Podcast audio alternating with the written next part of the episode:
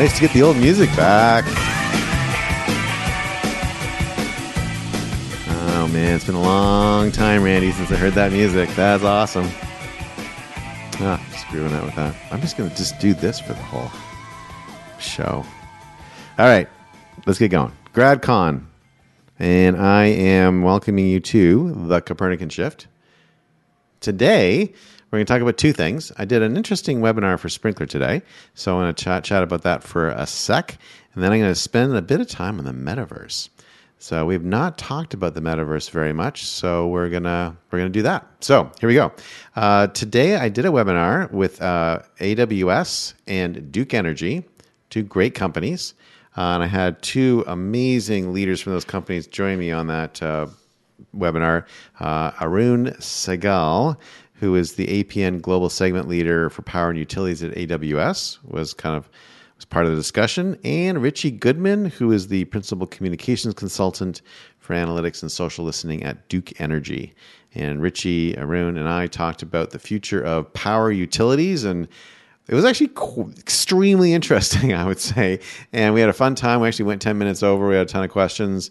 We got into EVs. We got into power grids. We got into transformers. We talked about how the power of Sprinklr and Mass One-on-One to deal with customer issues. It was great. The thing was called Weathering a Storm, Responding to Your Customers Rapidly and Preventing Catastrophe with Actionable Intel. So we did, I think, a splendid job.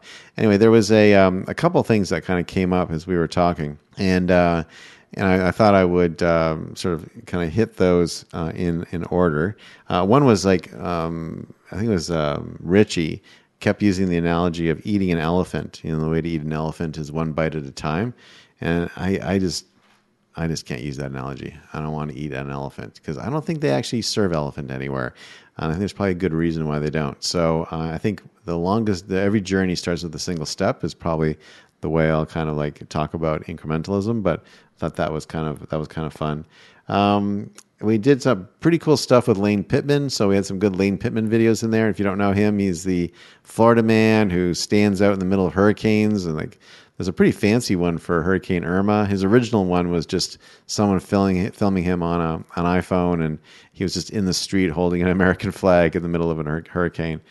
Some great stuff there. I got into Mass One-on-One, and if you're a regular listener to the Copernican Shift, you know all about Mass One-on-One. And really the key, of course, Mass One-on-One is not just to listen, but it's to respond. I don't know why people struggle with that. You know, when I say conversational marketing, I don't know why people immediately go to social listening. That is only the first step. You have to talk to them. Anyway, you get it, right? That's why you're listening. That's why I love you guys. All right, so what was the second thing, Randy? What was the other thing I wanted to sort of hit from that show today?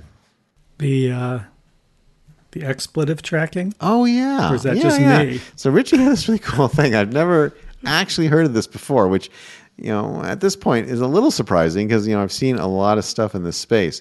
So one thing that we do in Sprinklr is we'll track emojis. So you can actually see an emoji cluster cloud and you can see what kind of emojis people are using. And it's pretty cool. But Duke Energy, I got to say, I got a feel for these people because they are, nobody ever calls up their power company and says, hey, I just wanted to let you know I flicked the switch in the living room and all the lights turned on. It was great. Thank you for making sure that I had power. They never get that call. What they get is ranging from what's going on to people screaming at them with, you know, expletives. And particularly during storms when power tends to go out for obvious reasons, trees come down, things get uprooted. Like it's impossible to maintain continuous power in a storm. But, you know, so most people understand and they're out there trying to fix it. They're humans and they're doing their very best and they have families and they don't have power as well. So it's not like they've got some special power just for Duke Energy employees. Like nobody has power and they're all working to get it back. But apparently some people get quite creative in the expletives and they actually track the expletives. I never quite heard that before. Normally people could try to eliminate them or try to scrub them or whatever. They actually track them and they use them as a source of motivation and amusement through the crisis. So all you people who like to swear at energy companies, which, by the way, don't do that, okay? Those are real people. They're working really hard.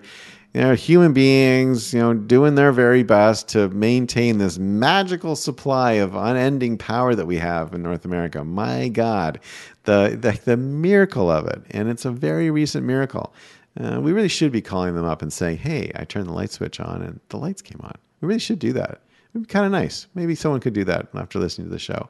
Anyway, for all the people that swear at power companies, be rest assured that they are using it as a source of amusement, motivation, and they are tracking it. And the fewer expletives they get, the better the job they know that they're doing. So there you go.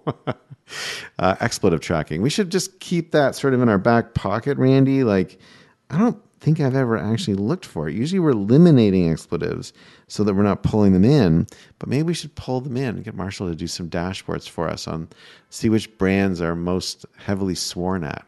That'd be kind of fun, actually. That'd be a fun meeting. Hey, great news. You just won a prize you never wanted. You're the most sworn at brand in America. Anyway, I wanted to talk for a second on metaverse. And so we've not spent a lot of time on it. And I talked about 2 weeks ago about the top concerns of CMOs.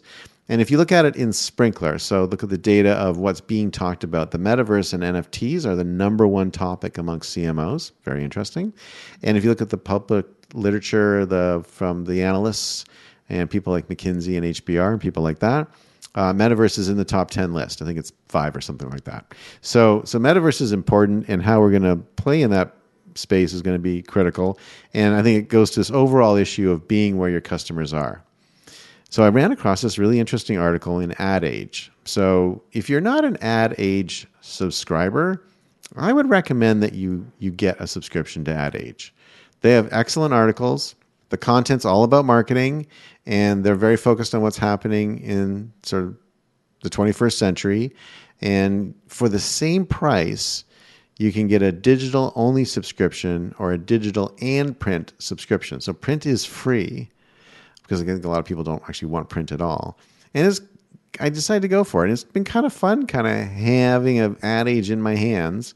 And they do some really great work. So just a little quick plug for AdAge. I have no skin in the game on that. AdAge isn't paying for that or anything. I'm just saying you should subscribe to AdAge. So anyway, there I have an article. And it's in their marketing news and strategy section. Came out yesterday, March 2nd. And it says how American Eagle is bringing its clothes to the metaverse. And the whole article is about how American Eagle clothes are appealing to Gen Z with this new Roblox partnership and some stuff with influencer philanthropy. And if you don't know what Roblox is, it's spelled R-O-B-L-O-X, Roblox. And Roblox is a pretty hot metaverse site. They've got a lot of different sections in it, but it's basically a universe where people go to play. Target's a little younger, very cool, very interesting space. Again, if you're not on Roblox or haven't used Roblox, get on it. Okay? I mean, I've been saying this for a long time, like literally my whole career, that if something new comes out and you're a marketer, get on it. Like, get on it right away. You don't have the option as a marketer of saying, oh, I don't have time, or I don't like to watch TV, or I don't like to read magazines. Like, you don't have that option as a marketer. Like going to your doctor and saying, hey, what kind of continuing medical education courses do you take? And the doctor's saying, I don't like to do CME, or I don't like to read journals, or, like, what? You would never expect your doctor not to stay up to date. And you would never, what lawyer says, I don't like to read about cases? What scientist doesn't read scientific articles all the time? What is it with marketers? Please, would you please start consuming the content that your viewers are using? The next marketer that says to me, I don't believe in watching TV, I'm just going to stop talking to them. Anyway, so the article basically talks all about this sort of partnership. There's a new spring campaign for American Eagle called Members Always, and it allows consumers to hang out in this AE Members Always Club that is hosted on Roblox. and it's kind of a play on the typical members-only rule at a club. And CMO Craig Brommers at American Eagle says, you're always welcome to the American Eagle family. So it's, the idea is a very inclusive club that everyone's welcome to. And you can create avatars, and you can, in Livetopia, collect game items and dress your avatars in the spring collection. They go on to talk about other clothing brands. So Under Armour's launched something. Forever 21, Ralph Lauren are also releasing virtual clothing lines on Roblox. And a number of brands are now filing metaverse trademarks. So very interesting, right? So like, we got to get ahead of this. So they're filing metaverse trademarks. And some of them are to, I guess, probably to sell stuff in the metaverse, but many to just protect it, because you know you could potentially lose control of your brand if you don't file a trademark. Apparently, more than three-quarters, more than 75% of marketers intend to invest in the metaverse this year, and specifically want to do branded integrations with Roblox. That's according to a Forrester survey. So space is getting hot, people, and you know what? We're going to go in and we're going to make some mistakes, okay? So form some hypotheses, you know, be a marketing scientist. You've heard me talk about this before. Form some hypotheses and go in there and start disproving your hypotheses, okay? And it's going to be a while before we got this, you know, skin tight and ready to fight, but you got to start at some point. You can't wait until it's all figured out, because by then it'll be too late and you won't have made the progress you'll make, the progress you'll want. Now, one thing I'll just say, and I think I talked about this recently, but there is a really interesting story about how McDonald's really stumbled on an NFT, and they stumbled on the security aspect of it. Didn't realize that by making the NFT open, other people could write to it, and that they also didn't realize they couldn't cancel it or get rid of it, and that now that NFT will exist sort of permanently forever. And before they closed it, someone managed to get in there and insert some racist language. And so that one's ugly. That one is ugly. And what I would say is that, you know, you're going to do some experiments. You're going to throw some spaghetti against the walls. But could you please make sure that you're being smart on security? Okay? Make sure you're being smart on security. And don't just go wildly in there, guns a-blazing, marketers only. Get some developers. Get some engineers. Make sure you've got some open source people. Make sure you people who know what blockchain is. Like, get in there with some expertise, and don't make unforgivable errors like that. Because the problem now at McDonald's, and I'm, again, one of the world's great companies, and I love McDonald's, but the problem I can imagine internally at McDonald's is that it's been so traumatizing what happened to them. And I'm not going to get into high detail, but if you want to find out, you can search on it. It's so traumatizing what happened to them that I'm sure nobody wants to go within a million miles of the metaverse or NFTs at McDonald's now, which is exactly the wrong thing to do. But I mean, everyone's going to be afraid for their career. No one wants to make that mistake again. Or someone's going to say, hey, we should do something with NFTs, and they'll get shouted down by the terrified crowds at McDonald's. So you got to make sure that if you're going to experiment. You're going to make mistakes. You're going to fail. It's not going to work. That's going to all happen. But don't do it in such a way that you can't go back and try again. So watch your backs on security. All right. For the Copernican Shift, I'm Brad Kahn. That was fun. A little bit of a rant today. I don't know. Why am I shouting? Oh, what's going on here? Anyway. I'll see you next time.